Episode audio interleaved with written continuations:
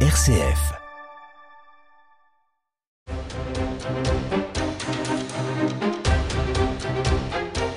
Bonsoir à tous et bienvenue dans votre émission angevine d'opinion et de débat. L'Union européenne délivre ce jeudi une reconduction de l'autorisation du glyphosate, l'herbicide le plus vendu au monde, mais un herbicide contesté, jugé dangereux pour la santé, ou plutôt probablement dangereux par le Centre international de recherche sur le cancer de l'OMS. La France s'est abstenue lors du vote et affiche son ambition d'en diminuer encore l'usage, mais selon les mots même du ministre de l'Agriculture, son interdiction totale était impossible, parce qu'il n'y a pas d'alternative crédible selon lui aujourd'hui. Alors l'Union européenne réaliste ou inconsciente sur les conséquences environnementales, on va en débattre. Et puis, à l'heure où le conflit israélo-palestinien fait rage, on s'interroge sur la position diplomatique de la France et de son président entre la condamnation absolue des horreurs du Hamas et la retenue face à la riposte sans pitié d'Israël. Le président de la République est sur une ligne de crête, à moins que sa politique sur ce sujet soit complètement illisible. Alors jusqu'où faut-il aller dans le soutien à Israël? Les horreurs du 7 octobre lui donnent-elles un blanc-seing pour frapper aussi fort qu'il le juge nécessaire? Les victimes civiles sont-elles des dommages collatéraux inévitables? Ou Tzal, l'armée israélienne, agit-elle sans pitié, forte de la blessure indélébile qu'elle a subie de 7 octobre? Eh bien, ce sera notre deuxième sujet dans Déo et Débat. On prend de la hauteur et on débat dans Déo et Débat avec Raphaël Delacroix. Pour débattre ce soir, je suis entouré de Léo Frémont, porte-parole de République Souveraine. Euh, bonsoir. Bonsoir Raphaël. Juriste et universitaire. Benoît Lépine, chef d'entreprise, ancien délégué du RN et de Debout la France pour la Maine-et-Loire. Bonsoir. Bonsoir. Merci à tous les deux d'être là. Alors le méchant glyphosate, herbicide le plus vendu au monde et très décrié par euh, les écologistes, vient d'être reconduit pour 10 ans. Euh, faute d'un accord entre les pays euh, de l'Union, la, la, Commission pardon, a tranché. Pourtant, des études hein, montrent sa potentielle dangerosité. C'est le cas pour l'OMS, je l'ai dit tout à l'heure, mais d'autres, par exemple l'Agence de protection de l'environnement des États-Unis, l'Agence européenne des produits chimiques ou encore l'Autorité européenne des sécurités des aliments, euh, il y a encore d'autres organismes de réglementation, ont déterminé que le glyphosate n'est pas, pas classé comme cancérogène pour l'homme. Alors, Léo Frémont, on a un petit problème avec cette histoire, c'est que il y a des études euh, qui nous disent que euh, oui, c'est dangereux, et il y a des études qui disent non, c'est pas dangereux, donc c'est un peu parole contre parole. Eh, de toute façon, euh, de manière générale, quand on parle de questions d'écologie, euh, il n'y a jamais de solution euh, parfaite. Il y a toujours une approche par les risques, une approche par quels sont les avantages de cette solution, quels sont les inconvénients de cette solution, et vice versa. puisqu'on parle donc des herbicides, mais de manière générale, on pourrait dire le débat biocide, mais bon, puisqu'on parle ici de, du glyphosate, la question à chaque fois, c'est de savoir quel est le risque posé par la substance. ici, bon, bah voilà, on, on l'a dit, il y a des études de l'OMS, donc quand même un organisme assez sérieux. Euh, qui l'a classifié parmi les cancérogènes probables. Euh, cancérogènes probables parmi lesquels on retrouve l'amiante. Donc euh, quand même on retrouve des choses qui ont déjà, ne font pas trop de doute sur... Enfin, quand on dit cancérogène probable, ça veut dire qu'on ne sait pas trop si c'est cancérogène pour moi. Euh, non, parce que c'est cancérogène probable, ça a été quand même classifié dans la liste. Donc, c'est-à-dire qu'il y a des choses qui ne sont pas du tout classifiées, donc on n'a aucun doute, a priori, sur leur potentielle dangerosité. Ici, effectivement, on n'a pas la certitude. On n'a mm. pas la certitude. Effectivement, on n'a pas la certitude. Mais de toute façon, en science, on n'a jamais de certitude. En science, on a toujours des grosses bah, doutes. Il y, a des moments, vous savez, si c'est dangereux pour la santé ou pas. Hein. Il y a des choses qui sont plus, plus évidentes que d'autres. Il y a des choses plus évidentes que d'autres. Mais il y a mm. des choses où, euh, même si c'est pas évident, ça ne veut pas dire que c'est pas dangereux. Donc ici, on a quand même des doutes que c'est peut-être dangereux. Euh, et donc, en fait, à chaque fois, la question, c'est toujours pareil. C'est bon, on a des doutes. Effectivement, on n'a peut-être pas de certitude mais est-ce que ça vaut la peine de l'autoriser? Et en fait, c'est là que le bas blesse. C'est le fameux euh, principe de précaution. Quoi. Exactement, mais le principe de précaution, de toute façon, c'est toujours une approche pareille, c'est-à-dire que quelle est euh, la, solution alternative? Et ici, en fait, la question, c'est pas tant est-ce qu'on devrait l'interdire? Pour moi, c'est plutôt pourquoi on devrait l'autoriser? Pourquoi on devrait autoriser le glyphosate? Est-ce qu'on a vraiment de bonnes raisons euh, de l'autoriser? Et sur ça, bah, je ne suis pas sûr. Je ne suis pas sûr qu'on ait vraiment des raisons de l'autoriser, puisqu'on serait capable tout à fait de faire tenir une agriculture en, en, matière de dans le cadre français sans avoir le recours à, ces herbicides. et, d'autant plus que ce, serait, enfin bon, ce serait, ce serait positif pour pour la santé, notamment des agriculteurs qui sont les premiers. on va évidemment aborder toute la question du, du, du, rendement. Léo Frémont nous dit, bah oui, enfin quand même là-dessus, faut faut pas rigoler, c'est sérieux. Il y a des études qui le disent. On arrête de tourner autour du pot. Benoît Lépine, c'est c'est dangereux. Est-ce qu'on n'est pas en face en fait d'énormes lobbying? Et on sait que derrière c'est c'est Bayer, c'est Monsanto, euh, c'est tous ces trucs là. Est-ce que c'est pas une grosse affaire de gros sous et de lobbying alors qu'on sait que c'est mauvais pour la santé? Alors études scientifiques contre lobbying, effectivement, on peut se, se poser se poser la question. Bon, l'OMS quand même s'est appuyé sur 1000 études pour le classer euh, sans certitude comme probable. Donc, euh, on peut quand même. Euh, On peut lui faire confiance. On peut, voilà. Pour le coup, on peut lui faire confiance parce que justement, il n'y a pas tellement de, de, certitude par rapport à, par rapport à ça, quoi. Bon, l'interdire, l'interdire en France, pourquoi pas? Après, ça pose quand même pas mal de questions. Euh, quelle alternative? Euh, Ensuite, si on juge que euh, enfin, attendez, juste avant d'aller, on est d'accord sur le constat, c'est dangereux pour la santé avec les, les, points d'interrogation. Il y a des points, les points d'interrogation sont sont quand même sont quand même à, à, à sortir. Évidemment, évidemment.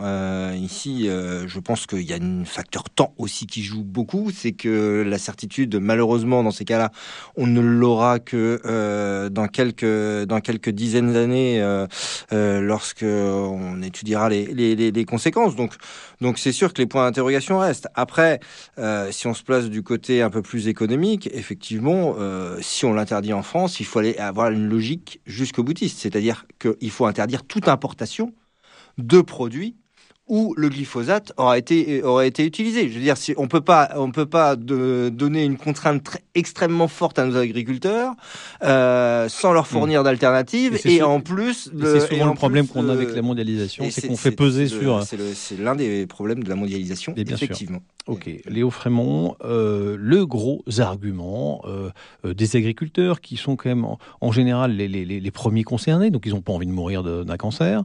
Euh, deuxièmement, ils n'ont pas envie de, de, de, mourir économiquement non plus. Donc eux, souvent, ce qu'ils répondent en disant, écoutez, nous, on veut bien y aller, on veut bien se passer de glyphosate, trouvez-nous juste le produit qui soit aussi peu cher, aussi efficace et qui nous assure un, un, rendement. Et vous savez comme moi que le, le, bio aujourd'hui euh, euh, boit un petit peu la tasse économiquement. Hein, déjà, il euh, faut, faut, baliser les choses. Quand on parle des agriculteurs, il faut savoir de quel agriculteur on parle. Parce qu'effectivement, si on pose la question à la FNSEA ou si on pose la question aux coopératives... La Confédération paysanne, c'est pas pareil. c'est pas pareil que si on demande aux agriculteurs indépendants. Parce que moi, je côtoie des agriculteurs qui sont sur des plus petites exploitations, sur des vignobles, sur des... qui tentent des modèles agroécologiques.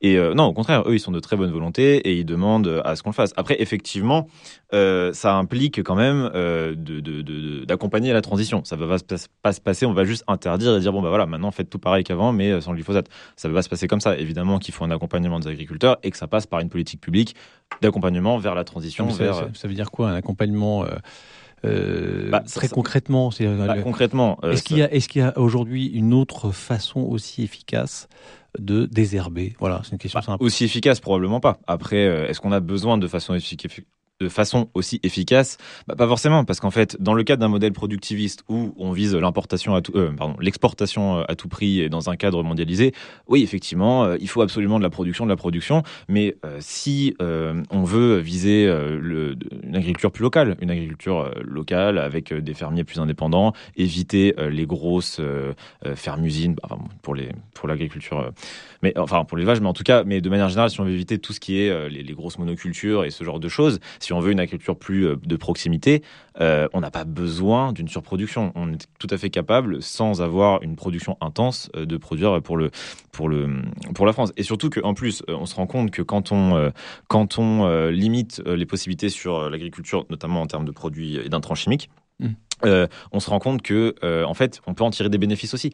Euh, je, je, je, je, parlais il y a cette semaine avec un, un, un viticulteur qui disait que dans le cadre de la viticulture, en fait l'arrêt de l'utilisation d'herbicides, bah, ils se sont rendus compte que finalement c'était pas plus mal parce qu'en fait l'herbe permettait une régulation de l'eau et en fait de ce point de vue-là, ça permettait de, de, de les, les, moments de forte pluie d'avoir une absorption de l'eau par l'herbe, les moments de sécheresse c'était l'herbe qui cramait à la place des plantes. Donc en fait on se rend compte parfois que finalement finalement, c'est pas inutile. C'est pas inutile cette, ce changement de stratégie. à, vérifier. En tout cas, Benoît Lépine, Léo Frémont nous dit bah, finalement, ok, le rendement est, est moindre, c'est une évidence. Et pourquoi pas? Non, euh, on peut pas raisonner comme, ça. Malheureusement, euh, ici, euh, le, le, le rendement, le, aucune industrie ne vise euh, un rendement moindre. Ça n'a pas de sens. On peut euh, prôner une meilleure qualité, par exemple, essayer de créer de la valeur ajoutée différemment comme le font certains viticulteurs. Mais vous pouvez pas dire à un agriculteur qui a 100, 200, 300, 400 hectares de terre ici, bah euh, écoute, euh, t'as qu'à lever le pied et faire un peu moins, un peu moins de rendement. Ça, d'un point de vue économique, ça n'a ça n'a aucun sens. Je veux dire, on n'est pas dans une agriculture euh, qu'on va diriger où on va dire, bah tu vois, tiens, tu as, 50 hectares, bah, tu vas nous faire maximum tant de, tant de quintaux de blé, et puis, et, puis voilà, tu auras le droit qu'à faire ça parce que euh, il faut pas trop de rendement. C'est-à-dire que euh, ce discours, on peut se différencier. En économie, en, économie, on parle de différenciation et aller chercher les sources de valeur ajoutée autrement. C'est ce qu'a essayé le bio. Et comme vous l'avez dit, il prend un petit peu l'eau aujourd'hui, mais Peut-être que ça, reviendra un peu plus tard. Mais euh, ici, on ne peut pas dire à quelqu'un tu vas tu vas produire moins à qualité constante. Ça n'a pas, ça n'a pas, ça n'a aucun sens. La parole est à la défense. Euh, bah, ça dépend euh, ce qu'on ce qu'on met derrière. C'est-à-dire que euh, j'ai dit tout à l'heure des politiques publiques d'accompagnement, mais évidemment ça implique aussi de revenir sur le modèle libéral parce que évidemment ça implique euh, de, de, de, Ça veut dire soutenir l'agriculture par par par des financements d'État. Bah, par des financements d'État, absolument. Euh, on peut, bah, c'est déjà ce qui existe. Hein. Si vous voulez, le cadre de la PAC, c'est un peu des financements publics. Alors c'est des financements européens et justement ça implique qu'on ne puisse pas maîtriser notre propre agriculture, ce qui est un problème. Mais bon, c'est c'est un autre débat. Un autre débat. Mais en tout cas euh, les financements publics, c'est pas quelque chose de, de bolchevique. Enfin, je veux dire, ça, ça existe déjà aujourd'hui dans le cadre de l'Union européenne. On peut pas dire que l'Union européenne ce soit un cadre extrêmement euh, communiste. Euh, donc, le fait d'avoir des politiques publiques, c'est possible. Et... En gros, pour résumer et répondre à, à Benoît Lépine, on compense la baisse des rendements par des subventions d'État. Bah, par exemple, après des subventions, c'est pas forcément une subvention, ça peut être aussi par exemple de renforcer le pouvoir des agriculteurs dans les négociations avec les industries alimentaires. Parce que le problème des agriculteurs aussi, c'est que leur perte de rendement, euh, où est-ce que ça va leur euh, le pêcher, c'est au niveau de la vente de leur euh, de leur récolte. et effectivement, bah, les industries agroalimentaires, la grande distribution, les industries étant pires au niveau des négociations, bah, si c'est eux qui ont le pouvoir, et aujourd'hui c'est le compte pouvoir, mais on peut tout à fait mettre en place des politiques publiques qui obligent à un prix d'achat minimum ou que sais-je, enfin j'en sais rien, mais en tout cas c'est en ça que je dis revoir le modèle libéral. C'est pas complètement supprimer le libéralisme économique, mais c'est en tout cas euh, bah, les corner quand c'est nécessaire pour soutenir les agriculteurs. Et juste un dernier point. Euh, tout à l'heure, on parlait des, grandes agricultures, des grandes fermes, enfin pardon, des grandes exploitations de 200 hectares, 300 hectares. Bon, alors il faut quand même préciser que ces grandes exploitations qui les tient, bah, ce sont forcément des multinationales. C'est pas la 300 hectares. 300 hectares, 300 hectares, c'est rien du tout. Euh, bah, c'est rien du tout. C'est pas rien du tout. Mais ça commence à être des bonnes exploitations. Euh, bah oui, c'est une grosse exploitation. Une exploitation. Vous pouvez être agriculteur et y avoir, euh, y avoir 200, 300, 400 hectares sans forcément être une. Mais euh, là, où je veux en venir, c'est que ça commence à être des bonnes exploitations et ces bonnes exploitations, eh bien, forcément, eux, ils, ont, ils doivent viser la rentabilité. Mais si on veut viser des exploitations qui sont plus de proximité, on va pas aller sur des immenses monocultures et sur des fermes-usines à l'avenir. Hmm.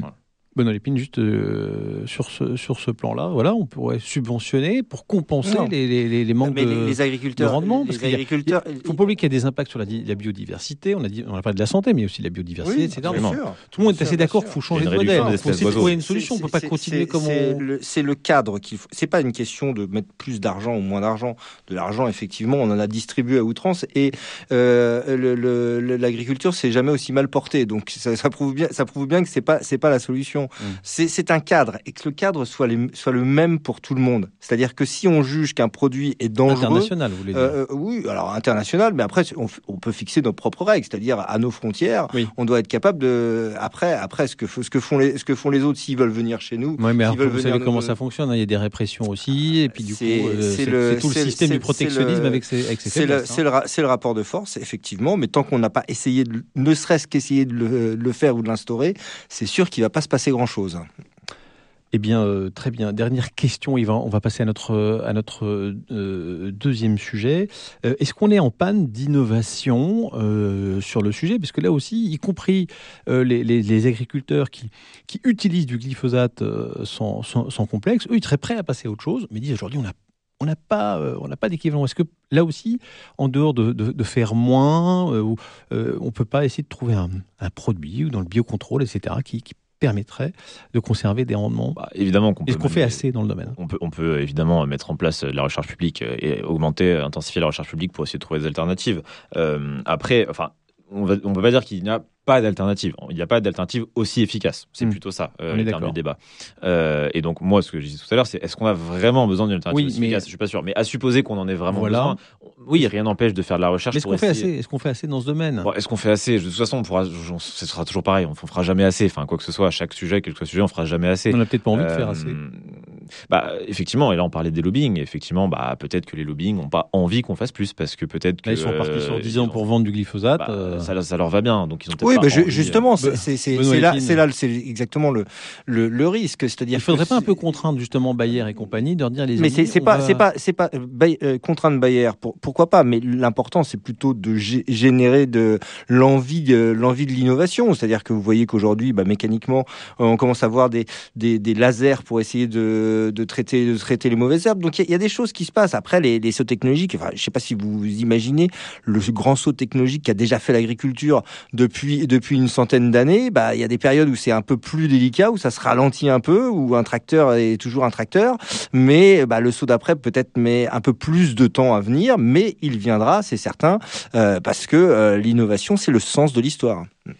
Allez, on va clore euh, ce débat. Merci beaucoup d'avoir exprimé vos, vos points de vue qu'on entend bien euh, différents sur le glyphosate. Je voudrais qu'on aborde maintenant notre deuxième sujet. On est toujours euh, sur RCF Anjou et je suis entouré ce soir de euh, Léo Frémont, porte-parole de, République Souveraine, et puis Benoît Lépine, chef, d'entreprise. Alors on va parler du conflit israélo-palestinien encore et encore, en essayant de comprendre peut-être un peu quelle est la ligne pour la France hein, entre le soutien à la riposte sans pitié de Tzal et la défense des civils palestiniens, dont des femmes et des enfants, des enfants qui sont victimes euh, du conflit. Comment est-ce qu'on peut trouver un, équilibre? Le président Macron lui-même est accusé une fois encore d'un inefficace en même temps sur le sujet qui brouillerait sa, lisibilité euh, diplomatique. Euh, Léo Frémont, est-ce qu'il peut y avoir, est-ce qu'il doit y avoir une limite à la vengeance d'Israël en représailles au 7 octobre? Oh bah, euh, de toute façon, les vengeances sont rarement euh, une bonne chose. Hein. Je pense que c'est ce qu'on a pu voir dans nos films quand on était euh, quand on était enfant. oui, mais là, on, parle d'un droit à la riposte. Hein. oui, mais alors là, mais oui, mais le mot utilisé, c'est le mot vengeance. donc là, on n'était pas sur le mot riposte. Ok. alors je l'enlève, j'enlève le mot vengeance et je mets le mot riposte. Mais justement, mais c'est intéressant qu'on ait utilisé le mot vengeance parce que ça montre bien que l'ampleur de la riposte est quand même assez violente. et donc effectivement, il y a un droit et que ça s'apparente à une vengeance et que ça s'apparente à une vengeance et que ça commence à être peut-être un petit peu trop. Euh, C'est-à-dire qu'à un moment donné, Israël, euh, bon, enfin, si, on, remonte sur les racines, euh, Israël euh, a ses torts dans l'histoire, c'est-à-dire que sa riposte, bah, pourquoi aller aussi loin alors que Israël a ses torts et que la solution, plutôt que de riposter aveuglément, sachant qu'en plus c'est une armée qui est très équipée, c'est une armée qui est très efficace, qui pourrait, on l'a déjà dit, mais cibler de manière beaucoup plus chirurgicale ses, ses attaques, pourquoi Israël ne euh, n'entraîne pas un processus de négociation vers la paix euh, pour euh, arriver à la solution que tout le monde devrait, enfin, en tout cas, qu'en tout cas on, soutient et qui est celle de la position de la France à certains égards, mais qui est de, de et devrait vers une solution à deux États. et en fait, en œuvrant une solution à deux États, ça calmerait déjà beaucoup plus les tensions mmh. qu'en ripostant et en arrivant à je sais pas, c'est quoi l'objectif en fait? Est-ce que c'est l'extermination euh, de, du Hamas bah alors du Hamas, euh, d'accord, mais euh, est-ce que c'est pas l'extermination de la Palestine à un moment donné qu'il faut, qui, qui, est en train d'être visée? Enfin, à un moment donné, vu l'ampleur de la riposte, la question peut se poser. Benoît Lépine, c'est peut-être à l'ancien officier aussi que je que je m'adresse sur le plan militaire. Est-ce que traquer le Hamas, ça peut se faire? De, la façon d'une guerre euh, classique ou de façon chirurgicale, ou bien euh, on est vraiment en face d'un problème hein, pour euh, l'armée israélienne qui est de dire, je suis désolé, le Hamas utilise la stratégie du bouclier humain, on le sait, ça a encore été prouvé récemment par, par l'armée israélienne. il dit, désolé, on, est, on essaye de faire au mieux, mais il y a un moment, nous, si on veut frapper le Hamas, ah, bah oui, désolé, mais il y a des dommages collatéraux si vous me passez cette horrible expression. Alors, une chose est sûre, c'est quand vous voulez euh, traquer de manière chirurgicale, pour reprendre votre expression, c'est plutôt quelque chose qui s'envisage sur le moyen long terme. C'est-à-dire que quand vous avez un renseignement euh, fiable euh, sur, une sur une position de terroriste, vous frappez à ce moment-là. C'est ce qu'essaye de faire l'armée américaine euh, lorsqu'elle n'est pas en conflit ouvert avec, avec, un, avec un pays. Euh, c'est sûr que quand vous déclenchez une opération euh, aussi d'envergure aussi importante que ce qu'elle a fait, c'est déjà beaucoup plus compliqué. Euh, donc soit on a compilé un certain nombre de renseignements dont on est sûr au départ que euh, ils sont vrais et dans ces cas-là, bah, on va aller euh, taper directement là où il faut. Soit c'est pas le cas et effectivement on rentre dans des logiques qui sont qui sont beaucoup plus dangereuses. Je rappelle quand même que sur les règles d'engagement, on a quand même des, des règles qui sont assez strictes à ce niveau-là, lorsque notamment lorsqu'il y a des zones urbaines au niveau du droit international et que je dirais que l'honneur et, la force d'une armée conventionnelle comme ça, c'est justement de pouvoir s'enorgueillir, normalement, de respecter ses règles d'engagement. Vous voyez, euh, c'est pas, le cas selon Alors après, il y aura peut-être des enquêtes, il y aura peut-être euh, ici euh, un, certain nombre de un certain nombre de choses qui vont ressortir. C'est, très compliqué de, de, de réagir à chaud. Bon, il semble quand même que euh, avant avant l'incursion des militaires sur le terrain, il y a quand même eu la politique du tapis de bombe qui qui ait été faite sans que forcément il y ait beaucoup de discrimination entre les cibles, comme on dit. Euh, donc on peut se poser un, un, certain un certain nombre de questions par par rapport à ça. On voit bien que ça trop loin Mm, bah, c'est compliqué parce que oui, mais je sais bien que c'est ça, ça, ce qui me choque, ce qui me choque fondamentalement, sans savoir s'ils vont trop loin ou pas, c'est qu'on puisse passer un film au Parlement français qui a été entièrement monté par les agences de communication de Tsahal sans que ça sans que ça n'émeuve personne. C'est ça, c'est ça qui est choquant. C'est-à-dire, que euh, que ce soit une guerre de communication, bon aujourd'hui c'est pareil dans toutes les guerres. Euh, la, première victime d'un conflit armé, euh, comme on dit euh, généralement, c'est la vérité. Donc chacun essaye de euh, présenter sa, sa vérité et c'est normal. Ça fait partie, ça fait partie de la guerre. Aujourd'hui, on est, on, on, est, on est trop dans la on est trop, euh, comment dire, euh, soumis ou on absorbe trop la communication israélienne sur le sujet? C'est ça que vous voulez dire? Euh, enfin, je, je, je, pense que le rôle, le rôle des journalistes en France, c'est justement de discerner les différents éléments de communication, les, retours terrain qu'ils peuvent avoir, les images qu'on leur fournit, etc., pour essayer justement de faire le tri à travers tous ces, toutes ces informations et de pas prendre de manière brute ce que l'un des protagonistes, des protagonistes, pardon, donne. Léo Frémont, vous partagez cette opinion. Il y, a, il y a un manque un peu de discernement. Euh, c'est compliqué, hein, la, communication en temps de guerre. On l'a vu sur, sur l'Ukraine et, et, la Russie. À chacun communique un peu ce qu'il veut. Et euh, justement, sur la guerre entre l'Ukraine et la Russie, on a bien vu que les médias présentent euh, ce qui les arrange, malheureusement. qu'il il y a, y a une certaine partialité de certains médias. Hein, pas tous les médias, évidemment. Il y a plein de journalistes qui font très bien leur travail, notamment dans certaines radios locales qui font très bien leur travail. Mais en tout cas... ah, ça s'appelle dans certaines. Ça, c'est du lèche-bot. Hein. non, mais, non, mais je trouve qu'on on voit bien ici qu'il y a beaucoup plus de liberté euh, de ton euh, dans euh, les radios locales, alors que dans les, dans les, dans les émissions nationales, c'est une vérité, il y a beaucoup plus de, de, partisans. Et le débat autour du conflit israélo-palestinien qui est devenu très émotionnel. donc en fait, le, le, le débat, c'est très binarisé, en fait, où il faut être à fond pour Israël ou à fond pour, pour la Palestine, quitte à soutenir le Hamas. Enfin, et, et, en même temps, on voit bien quand, ce que je disais en introduction, quand le président Macron euh, euh, essaie de prendre, euh, il, il, participe à la marche contre l'antisémitisme, on va pas refaire ce, ce, ce, débat, mais enfin on voit bien qu'il essaye un peu de, de, de, de pas trop embrasser un camp au détriment d'un autre, et on lui reproche finalement d'avoir une politique diplomatique bah, lisible.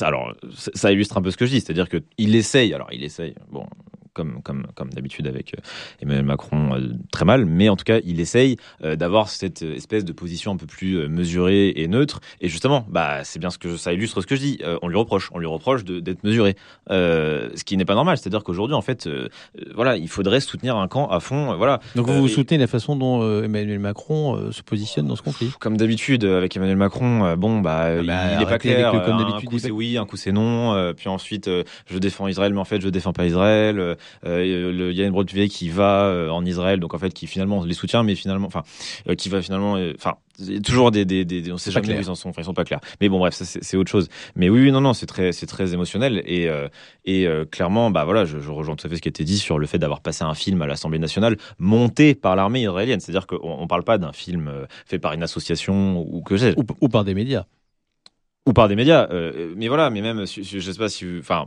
une vidéo qui circule sur les réseaux sociaux où on voit un journaliste d'un média national, dont, dont je tairai le nom, euh, qui euh, en antenne, a clairement dit à l'un de ses, l'un de ses, de, des personnes sur le plateau, l'a un peu engueulé en lui disant mais pourquoi soutenir, pour, pourquoi tu soutiens la Palestine? Donc on voit qu'il y a quand même certains journalistes.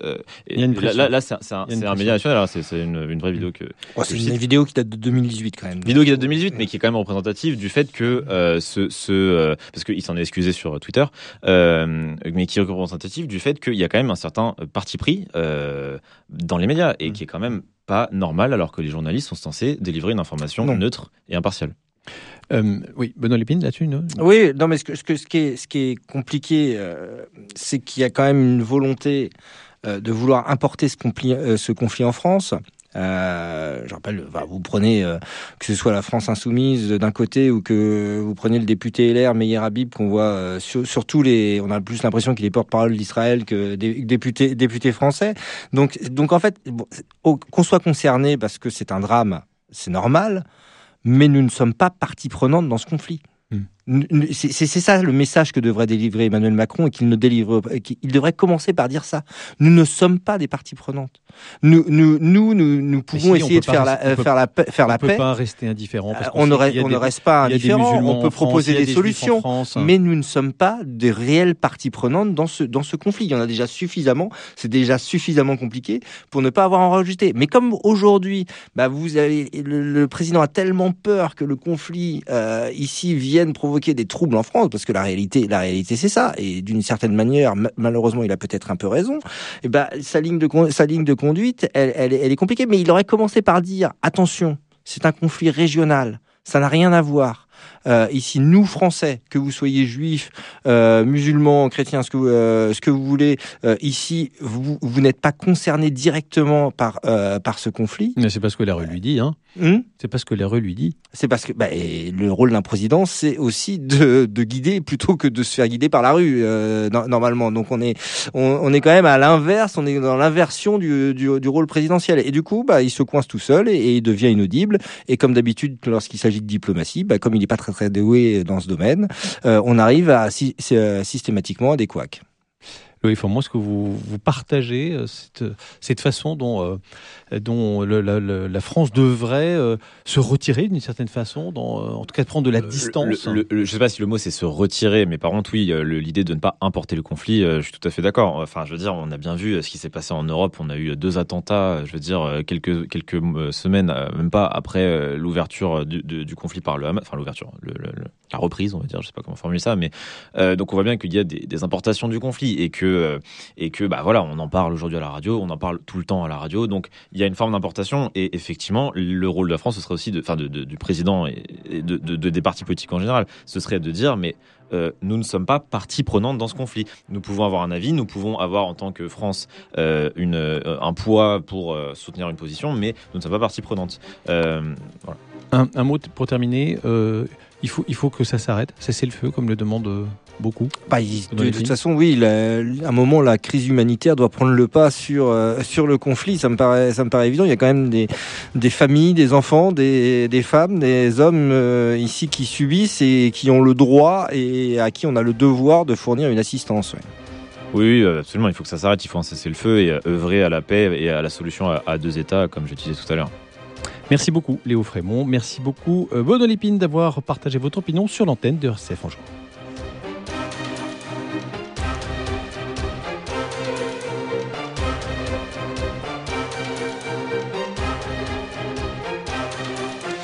Et dans un instant, votre soirée continue avec le récit d'Estelle Faguette et des apparitions de Pelle Voisin. C'est raconté par Maroussia Delacroix et c'est tout de suite sur RCF Anjou.